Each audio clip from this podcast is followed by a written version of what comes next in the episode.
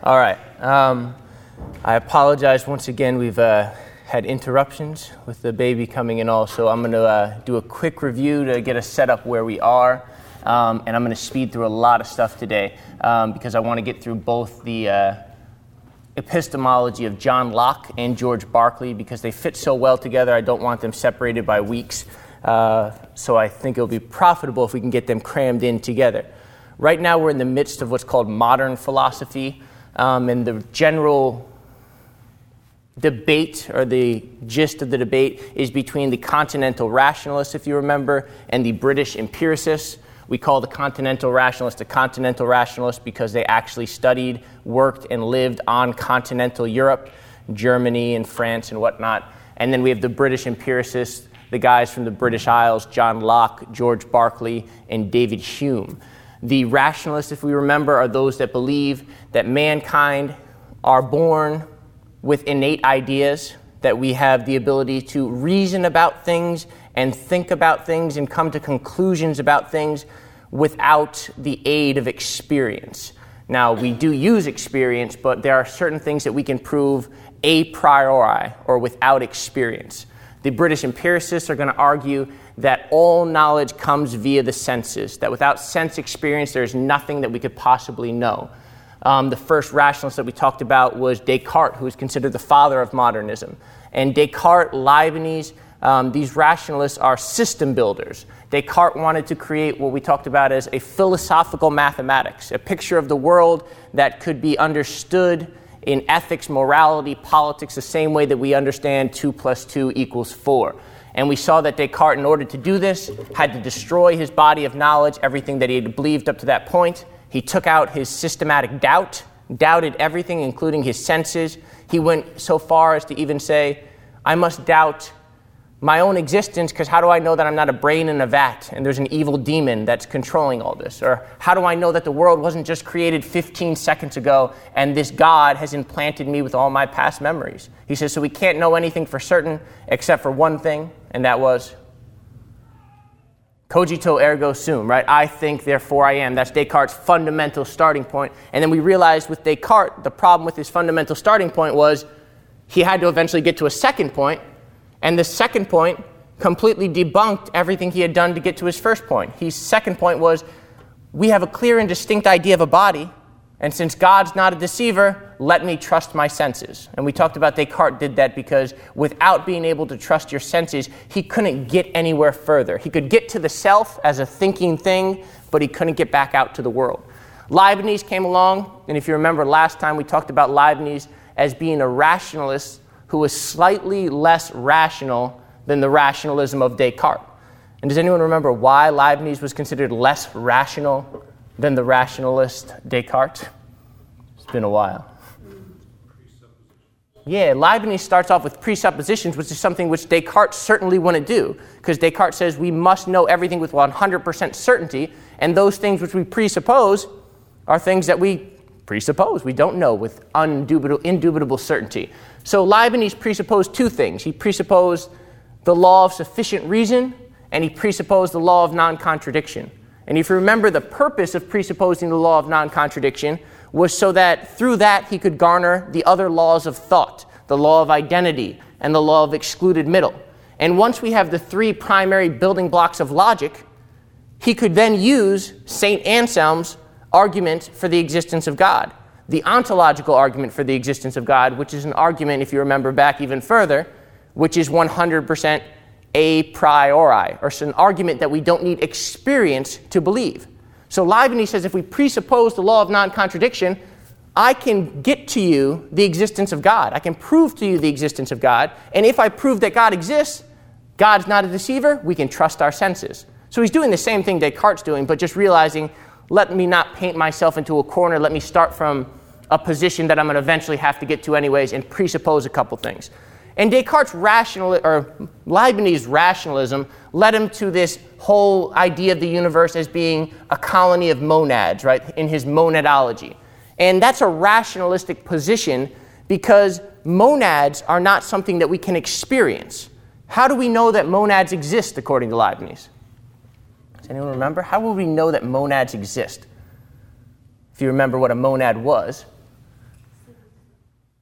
we reason to them, right? Because Leibniz is dealing with corpuscular philosophy of the day, the, uh, the burgeoning field of atomic chemistry, and the chemists were saying, well, the atom is the smallest piece of matter. And Leibniz says, well, nothing can be the smallest piece of matter because you can always divide that thing in half, and that would be smaller. You could have half of an atom, and then you could have half of that, and half of that. So, whatever is giving physicality to the world cannot itself be physical, must be metaphysical or beyond the physical. And so Leibniz develops his monadology, which eventually leads to his idea of free will as being volitional, and so on and so forth. Um, at this point, those are the rationalists that we covered. We would normally, in a philosophy course, cover one more rationalist, um, Spinoza, and we won't cover Spinoza right now because I'm going to finish with the British empiricist and then touch on Spinoza when we go back and talk about the political philosophy of each and, one, each and every one of these individuals. And I think Spinoza fits in best in that regard. So, what we have now is we've got the basic tenets of rationalism set out, and we have the first empirical theory of knowledge brought about by John Locke. John Locke was born in 1632, and most of you are probably familiar, at least with the name of Locke, where you might have not been familiar with guys like Leibniz and whatnot. Um, but you're probably not familiar with Locke's epistemological work. You're probably more familiar with Locke's political work, right? Most of us have heard of Locke through his treatises on civil government, the first and second treatises on civil government, where we get the famous phrases all men are endowed by their Creator with unalienable rights to life, liberty, and property, which Jefferson, through others, transformed to life, liberty, and pursuit of happiness. Um, we know about Locke's political ideas that you own whatever you apply your labor to. And the American colonists took up that flag and said, King George is not working the land that we work on, so we own this land because we're applying our labor to it. And it was kind of a rallying cry in one of the major movements of helping the colonists break away from Great Britain, or at least rallying them up to do so. Um, we're not going to talk about Locke's political philosophy today. We're going to do that in a few weeks um, in the light of Hobbes's Leviathan. Um, today, we're going to focus on the part of Locke that you're probably less familiar with, um, and that's Locke's epistemology. And Locke's epistemology is going to be the first ever empirical theory of knowledge, right? So, a theory of knowledge that is predicated on the idea that all knowledge comes via the senses.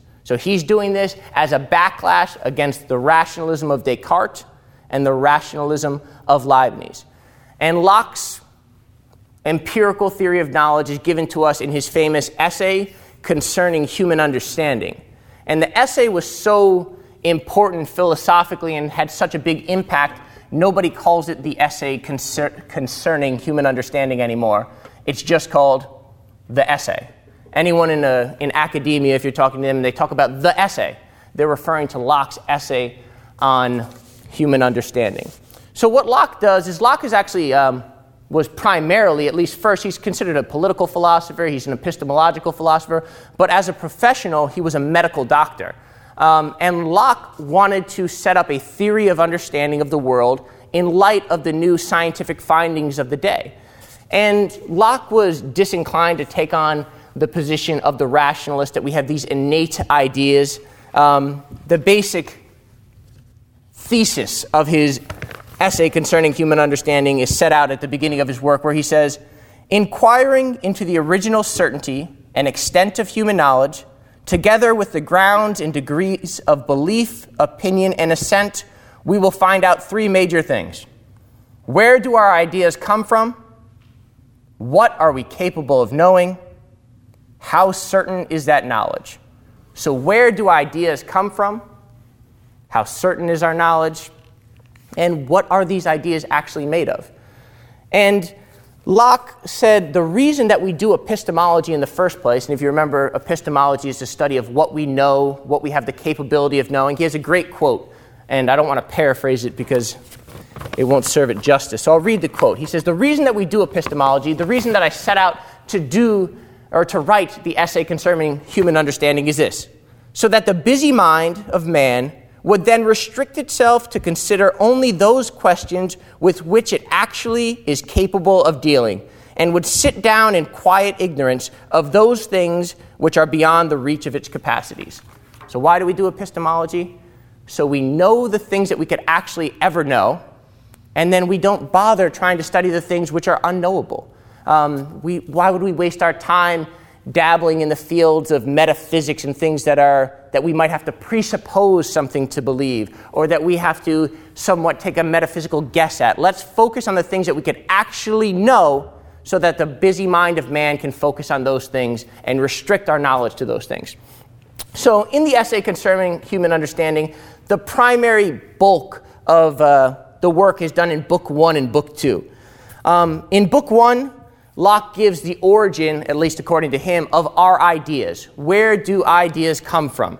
And Locke firmly believes that all ideas come from sense experience. He firmly believes all ideas come from sense experience. And we've given one of his thought experiments before that he gives in book one. He says, if all ideas did not come via sense experience, then close your eyes and think of a color you have never seen before and nobody can do it, right? You can't think of a color you've never seen before. He says, close your eyes and think of a shape you've never seen before. Think of a figure you've never seen before. Think of anything you've never seen before. He says you could sit like Descartes in the hot oven for months and months and months, and you will never come across anything. You can never think of an idea of something you've never seen before. So, all ideas, he says, must come to us by one of two ways by either sensation or reflection. So every idea that you have in your head, according to Locke, comes one of two ways sensation or reflection. Now, sensation is simply the data that your eyes pick up from sensing something. I see Ray, I sense him, and that's one way that I get an idea. But another way I can get an idea is I'm driving home today from church, and I think about Ray, and I reflect on him. I say, well, imagine if Ray wasn't wearing the shirt he was wearing, he was wearing the shirt that Mr. Hammond was wearing. And I can reflect those things, right? Two different sensations I've seen before. I can reflect on them and I can mix and match them together. Um, that's why, as I've noted before, when you see sci fi movies and horror movies and movies with aliens and monsters, all of these aliens and monsters somewhat look like a bunch of other things you've ever seen before, right? Aliens somewhat always look like people right? They might have the head of a person. Maybe they only have one eye, but they have a tail of a lizard and, and, and the mouth of a goat or something different. But it's just a conglomeration of all the things we've ever seen before. Because Locke says it's impossible to come up with anything we've never seen before. Right? So we've broken down all ideas come from sensation or reflection. Sensation or reflection. Sensation is obviously a stronger way to get ideas, a more real way to get ideas, and modern psychology and uh, neuroscience tells us this, right? When I look at you, I have very, very vivid sensations. But if I leave this room even just two minutes later, and then I reflect back on what I just saw, my mind will play tricks on me. It won't exactly give me the exact, or maybe not play tricks on me, but it won't recall things exactly as they were. Um, I remember taking a psychology class in school, and the professor did a little experiment. We all kind of knew the experiment was going on, um, but we were a little wary. She's sitting in the front of class. I think it's the second day of class, and she goes, I need to go to the bathroom. Steps out of class, and then all of a sudden, a suspicious person walks in the room, runs up to the front, grabs her purse, steals it, and walks out of the room. And all of us were like, well, should we stop the guy? No, it's a psychology class. He's probably got this plan. So nobody did anything. They let the person steal the purse. And then she came back into the room, and she says, nobody talked to one another. Write down what the man in the room that just left 30 seconds ago was wearing. And everyone in the room wrote down something different right? So can we sense it, and it's right there, and you can recall it back easily. But when you have to reflect on these things, things start to become a little bit skewed. So our ideas can become a little bit skewed, Locke will say. So Locke's established that we receive ideas from sensation and reflection, but then he says all ideas have certain qualities. Every single idea, all these things in the world have different qualities. And he says all ideas have either primary qualities or secondary qualities. So if we take this little podium right here, Locke would say this podium that we're looking at here is a conglomeration of both primary qualities and secondary qualities. He says primary qualities are those things which the thing has in and of itself. What is something, what's a quality of this podium that it has in and of itself? It's metallic. Okay, what else? What is a quality that this has in and of itself? The color. Locke would say a color would be a primary quality of this. It's metallic. Its extension, Locke would say, it's extended in space, right? It's not outside of space. Its number, how many are there? One. Those are primary qualities to that thing. But Locke says all ideas, all things in the world don't only just have primary qualities, they have secondary qualities. This podium has a has a smell to it. But is that smell something that's primary to it, something that it has in and of itself? What's unique about the smell of it? What about it has a sound to it, this podium? That's one of its qualities. But Locke says sound, smell, I could lick it, and it has a taste to it. Those are all qualities of the podium, but they're quite different from its color, its metalness, its oneness, its extension in space. What's the difference with the smell of the podium, the, the feel of the podium, how it feels to me, the sound of it? Depends on the sensor, the person. Right. The secondary qualities, Locke says, depend on the person that is there sensing that thing. So everything in the world has primary qualities, the thing that it has in and of itself, and then secondary qualities, which are qualities that are dependent on a sensor, right? Somebody has to be there to sense them in order for them to be there. Everyone following so far? No problems with that. Anyone like, nope, don't believe it. We're all fine with that to this point, right? And so Locke, then you get the famous uh, philosophy 101 question. According to Locke, if a tree falls in a forest and nobody's there to hear it, does it make a sound? What would Locke say? No, it doesn't make a sound because what? Sound is a secondary quality, Locke would say. And sound requires a hearer. This thing does not have sound in it, it has the capability of producing sound in you. Right? So, all fair and well. The importance of this all really comes to light with what George Berkeley is going to do with the empirical theory of knowledge that Locke has given us. So, Locke's theory of knowledge is considered by many is called the antidote to Descartes, right? It's very anti-Cartesian. Descartes would never trust the senses at all. Descartes, or Descartes would never trust the senses at all. Locke predicates his whole philosophy, his whole epistemology on sense experience. Berkeley comes along, and Berkeley is known as the great immaterialist, the great immaterialist. All these guys have nice catchphrase names that you can remember. Descartes, the father of modernism. Leibniz is the great optimist. Locke is considered the antidote to Descartes. And Berkeley, the great immaterialist. Um, yeah. Yeah. Go ahead. Um, would Locke deny that the tr- when the tree fell, sound waves went out? Or, or does, sound as sound waves? Hitting the, hitting the sensor of the ear. So the waves can go out, but if there's nobody there to hear them, there's just waves floating into space. doesn't deny the sound waves. He wouldn't deny the sound waves, but he wouldn't have the same technology would have to get to them. He understands sound waves back in the Certainly not in the same sense that we would. So, uh, so actually, what it is created is another entity. Sure, it'd be another It would have another idea. Certainly. Yeah. If I don't see you, if I, don't see you, you still exist. Well, you- you- you're, you're jumping ahead of us. You're going to get to Berkeley here. Bar- so Berkeley is the great piggybacks on the ideas of Locke. He's an empiricist as well. He believes all knowledge, all ideas must come via the senses. Berkeley comes along and, um, well, does anyone know what immaterialism is? We all know what materialism is, right? What's materialism? Well, in the modern conception, you think of materialism as someone that's materialistic, that cares about uh, physical possessions and things like that. But in the philosophical sense, um, materialism is somebody that believes that everything is matter, that the world is matter. There are no, there is no realm of non-matter. Berkeley, as an immaterialist, is going to deny matter completely. He's going to say matter does not exist. Matter does not exist. The world consists of minds and spirits, but there's no realms of molecules, no realms of atoms. There is no physicality to the world.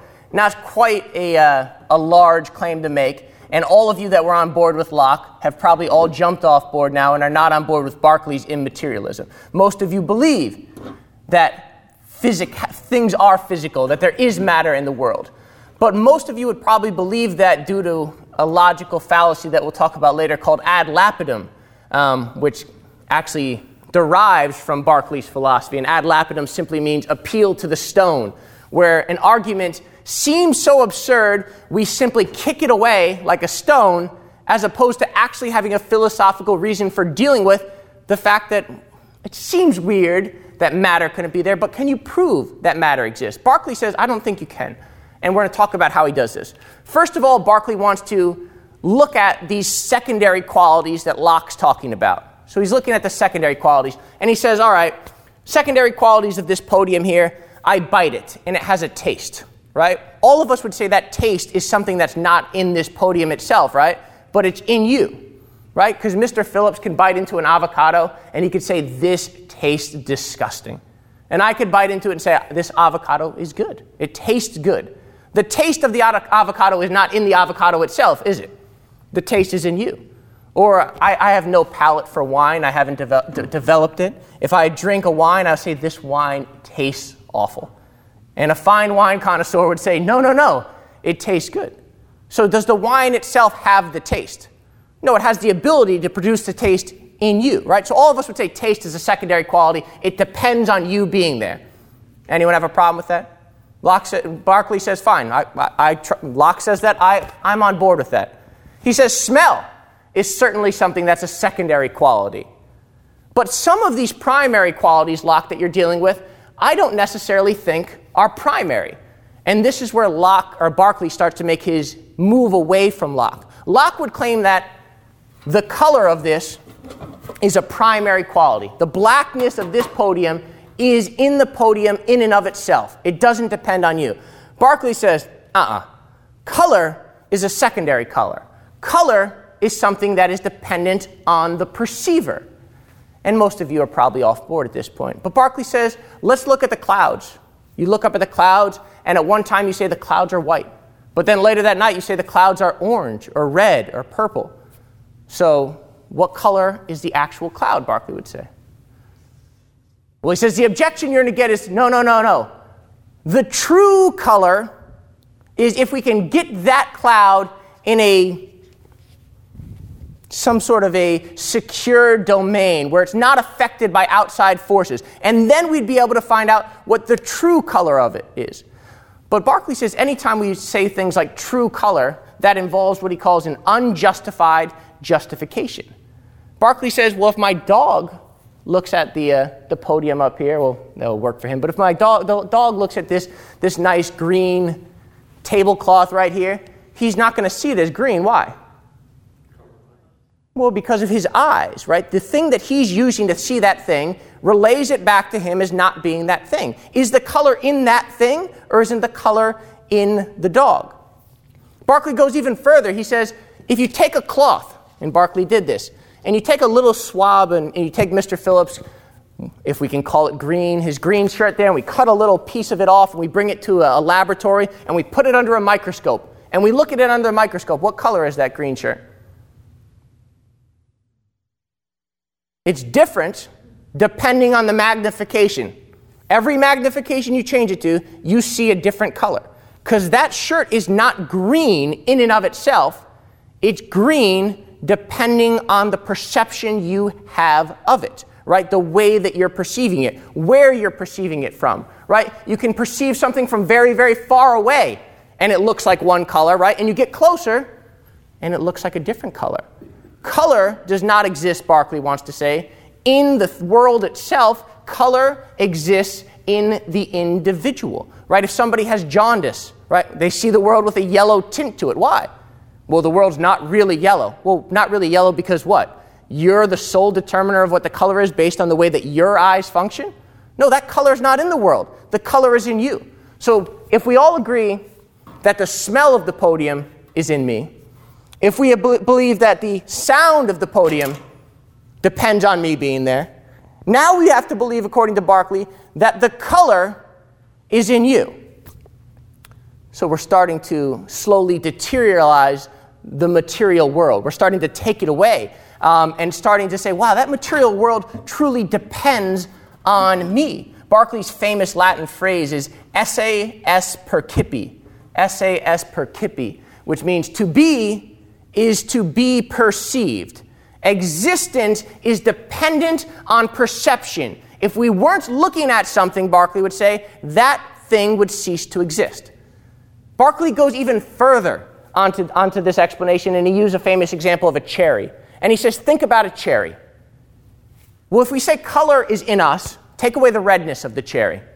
The taste is in us, take away the tartness of the cherry. Softness is in us, right? Because the softness depends on if you drop a cherry on an ant, he might not think it's very soft, right? But you feel it and you say it's soft. So softness is something that's relative to the perceiver. So take away the softness of the cherry, take away the redness of the cherry, take away the tartness of the cherry, which are all dependent on you. What is that cherry in and of itself? He says, not much of a thing at all. Berkeley's final blow comes when he starts to talk about the size of things and the extension of things. We all could say, all right, Berkeley, all fair and well, colors in us, but this podium has an actual size, right? It's a real size. And we can and that is a determined size. And how can we determine that? We measure it, right? We take out a tape measure and we put it right next to it and we measure it and we say, this podium is three feet high. But Berkeley says, no, no, no, no, no. It's three feet high from your perception of it right now. What if I take that same ruler and I measure it from over here? How tall is the podium? Or has anyone ever gone like this and blocked out the sun with their thumb? And you could say, the sun's the size of my thumb. No, you say, no, no, no, the real size is what? Well, that's an unjustified justification once again. It's a size, it has a particular size depending on where you are in relation to it. Berkeley says esse est percipi. To be is to be perceived. This thing does not have existence apart from a perceiver of it. So Berkeley at this point wants to deny Locke's differentiation of primary and secondary qualities. He says the world does not come to us in primary and secondary qualities. Qualities coexist, they exist together, right? Because if I say, look at my shirt, but don't look at the blueness of it, but still look at it. Just everyone look at it. Look at the shirt, don't look at the blueness of it, though. You can't do that, right? Because the properties coexist. And Berkeley says if the blueness is in my head, the whole thing is in my head. This does not exist. Well, Berkeley's got a huge problem on his hands now. Because if he's just proved, which he thinks he has, or at least given a good philosophical argument for, that the world does not physically exist, that matter does not exist, how am I getting all of these ideas? How am I getting all these perceptions? I have a very, very vivid perception of this room right now. Right? If I were to ask any of you to go home and draw this room, it wouldn't be nearly as vivid as it is right now, right? Somehow my mind is making up the image of you and you and you and the pews and the stained glass windows and the lights. That's a very powerful mind I have to be able to create all of this, but not only create it, create it as I simultaneously live in it. That's a very, very difficult thing to do. Has anyone seen the movie Inception? Recent movie Inception. Um, I was sitting there, and Inception, the whole thesis of the movie um, is Berkeleyan. And I remember watching it in the theater with my wife, and when we got to this part, and I told her I'm nudging her in the movie theater, I was like, "Oh, this is Berkeley," and she's like, "Shut up, shut up, just watch the movie." I was like, "No, no, this is Berkeley's philosophy right here." And if you remember, you said you saw the movie. You remember there's a specific theme, uh, theme in the movie, and uh, basically the overall idea is you got Leonardo DiCaprio and these bunch of different people who wanted to break into people's dreams. And they need to get into their dreams so that they could design a dream world so that they can steal information from these people, more or less. But he says the problem is if you break into someone's dream and you want to design a dream world for them, he's in the cafe this, at this point, Leonardo DiCaprio, and he's talking to the little girl, and he says, What I need you to do is I need you to break into their dream, and I need you to create the reality that they're going to be living in while you simultaneously walk through the dream, right? And he draws that little thing on the napkin, and he says, So I need you to be constantly walking through the dream while you're creating it. Well, if you remember, Leo had to go searching around the whole world to find the best student, the smartest mind, somebody that had a mind powerful enough that they could simultaneously walk through a world and create the perceptions that they were going to have in that world. Well, Berkeley says, I know from experience, my mind's clearly not powerful enough to give me these perceptions, to simultaneously live through reality. Imagine how hard that would be. You walk out the front doors and none of this is real, so you have to imagine the car you're getting into as you drive the car. You have to imagine the road signs and everything. Your mind's not powerful enough for that. Well, Berkeley's philosophy is very, very deeply tied to his favorite Bible verse, which is Acts 17 28 through 29. Does anyone know what Acts 17 28 through 29 says? Acts 17, 28 through 29 says, and I'll paraphrase it roughly says, God is the God in whom we live and move and have our being. God is the God in whom we live and move and have our being. So Berkeley says, My mind is clearly not powerful enough to create all these perceptions that I'm having right now. But yet, I philosophically can't get to the position where I know that matter exists. So everything that I have right now, all these perceptions I'm having of you, must be God giving me these perceptions. God is implanting in my mind all of the perceptions that I have. I live and move through God. Everything I'm doing is a not physical world, it's the perceptions that God has for me. Now, there is some peace that can be taken if you take Berkeley's philosophy to its uh, extreme degree, right? If you truly want to believe that the world is not material and you take the Berkeleyan view, every single thing that happens to you is meant to happen because it's a perception that God has for you, right? It's ultimate divine providence, right? God is perceiving and giving you all the perceptions that you could ever have. Now, so Berkeley, if we go back to the same famous 101 philosophy class question that Locke asked, if a tree falls in a forest, and nobody is there to hear it, according to Berkeley, does it make a sound? Berkeley says, What forest? The, there's no forest. If you're not there to perceive the forest, the forest doesn't exist, except if God is perceiving it. God must constantly be perceiving the world at all times, because if God for a second were to gaze away from the world, not care about his creation for a second, not be intimately involved in the ins and outs of everyone's lives, the world wouldn't exist. It wouldn't be there. Now, I challenge you, um, and I'll, I'll, well, first I'll give you the analogy of how we got to the uh, fallacy of ad lapidem, and I'll close with this. Um, there was a famous Dr. Johnson at the time of Berkeley's day, and he had a servant boy that came up to him who had just been introduced to Berkeley's philosophy in a very um, intro way, like I just gave to you. And the servant boy was captivated by this, and this was actually what captivated my attention with philosophy when I was an undergrad. I didn't pay attention until we got to Berkeley, and I'm probably sleeping in the back of class, and all of a sudden, the professor's up there talking about how matter doesn't exist, and you're listening, you're like, it's, it's, it's weird because you want to say that it exists, but it's very, very difficult to prove it. So the boy, the servant boy, comes to Dr. Johnson and he comes to him, Dr. Johnson, Dr. Johnson, have you heard of Berkeley's immaterialism? And he says, Yes, I have. And he goes, And Dr. Johnson, how would you refute him? And he says, I refute him thus. And he kicks a stone and breaks his foot. He's saying, Matter is there. Look, it's physically there. But this is why it became a fallacy, right? Because what is he doing in kicking the stone? He has to see the stone to kick it, so the stone depends on his perceiving it. He had to feel the stone to kick it, so he had to perceive it. How do we know the stone was there if he wasn't there to kick it? The stone depends on your perception, right? And Berkeley's philosophy, most people just throw it out, but they throw it out with an ad lapidem. No, no, no, look, matter's there. Yeah, because you perceived it right there. But how do you know that matter's there? Yeah, Anthony.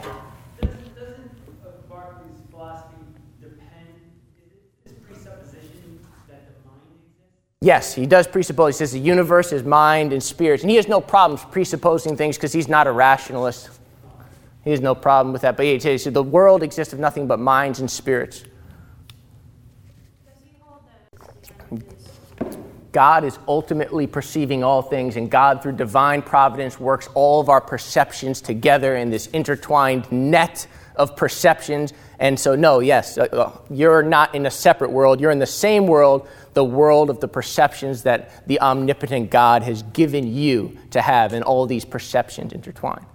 Now, does anyone have a answer to reject and prove to me right now that this is physically real if none of us were to perceive it? Would this exist on its own? Why? I, I, I, was the same as you. I could leave them in exactly the same position that I left them. Yeah, and you're perceiving it when you come back, right? My question is, Lou. Mm-hmm because of the we all have roughly the same cognitive faculties and our eyes are all roughly shaped the same way right so other things if our eyes were shaped a little bit different or if we were on a different planet right plantinga talks about this alvin plantinga he says if the light waves weren't exactly the same way as they were on this planet we would see things completely different or our eyes would be useless we wouldn't be able to see things right because you're seeing this because of waves of light that are coming and hitting your eyes if those waves traveled in different ways you wouldn't see this thing the same way. This thing is dependent on that perception of it. Um, so that's all dependent, all uh, secondary. If it wasn't there, you couldn't perceive it. Come again? It has to be there. You couldn't Yes, but you know that it's there. Why? We're begging the question. We're arguing in a circle here, right? It has to be there because you perceive it, but you only know that it's there to say that because you're perceiving it. Now, I'm not going to actually give you the answer today because the answer is going to uh, break away. Uh, you can think about it during the week if you'd like to. The answer is going to come in the philosophy of Kant. Um, and it's going to come with um, really, really breaking away from our understanding that we have complete and true and utter access to ultimate reality. And once we disbar that notion, Berkeley's philosophy will start to crumble. But it's very, very difficult without understanding Kant to give an answer that's not ad lapidem for why matter actually exists. But we can say from Berkeley, if we want to take the one thing, looking at Acts 17 28, to have that view is a very, very comforting thing, right? That God is giving you all of these perceptions.